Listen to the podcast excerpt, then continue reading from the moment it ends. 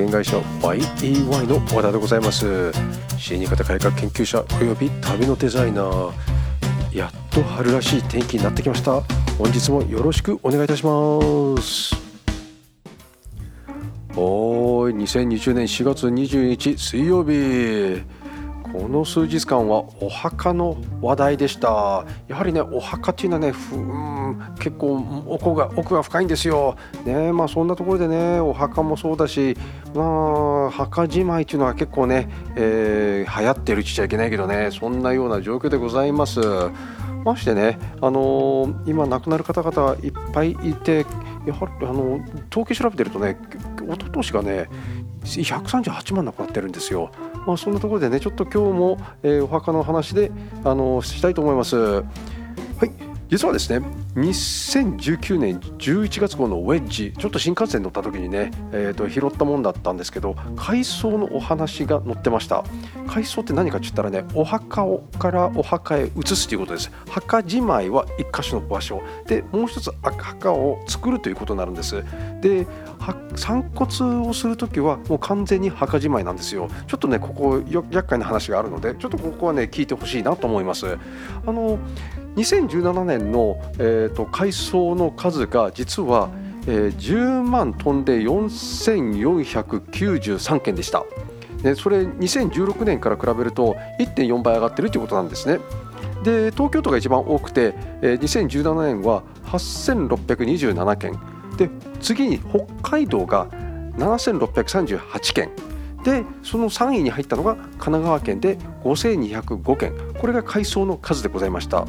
ではこれね2018年の数字でございます。2019年まだ出てないんですよ。この2018年という数字は実は2019年の10月31日に、えーと、厚生労働省の方から出ております。これねちょっと書き換えておきますので、えー、まずね東京都が前年度に比べて8721つまりね、えーと、100,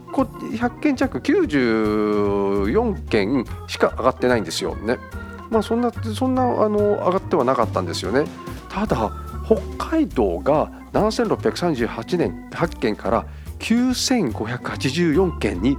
増えたんですよ。ね、北海道が一気にガーンって約2000近く増えたわけですね。で神奈川県も、えー、5205件から6797件に上がったわけです。で全国で、合計が11万1500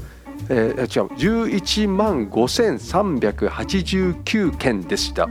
でまあその2017年から比べますと、えー、1.1倍でございますね。まあ、そんなところでね墓の海藻というのがどういうものかというのをちょっとお話ししたいと思います。えー、まずですね墓の値段というのはどういうものなのかと言いますと、えー、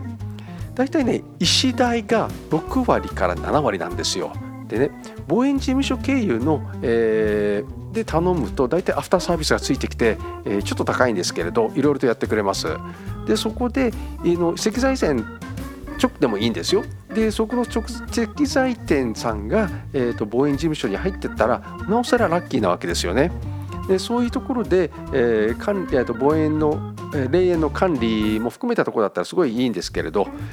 で次にですね墓というのは何かといったら雨の日の上がった次の日に行ってください。これねえ、ー、と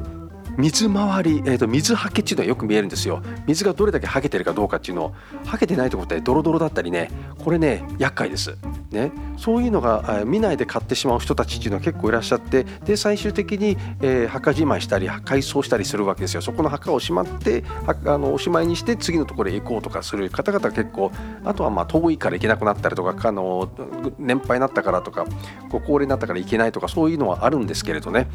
まあそんなところでであのー、簡単に言ってしまうと,、えーと、墓をしまう時には、えー、遺骨をどうするかということなんですね。これってね法的にね拘束力ないんですよ実は。だから意外とね、えーと、遺骨をどうするかというのはねこちらで決めれ決められるということでね楽なんですけれどね。でまず墓じまいする時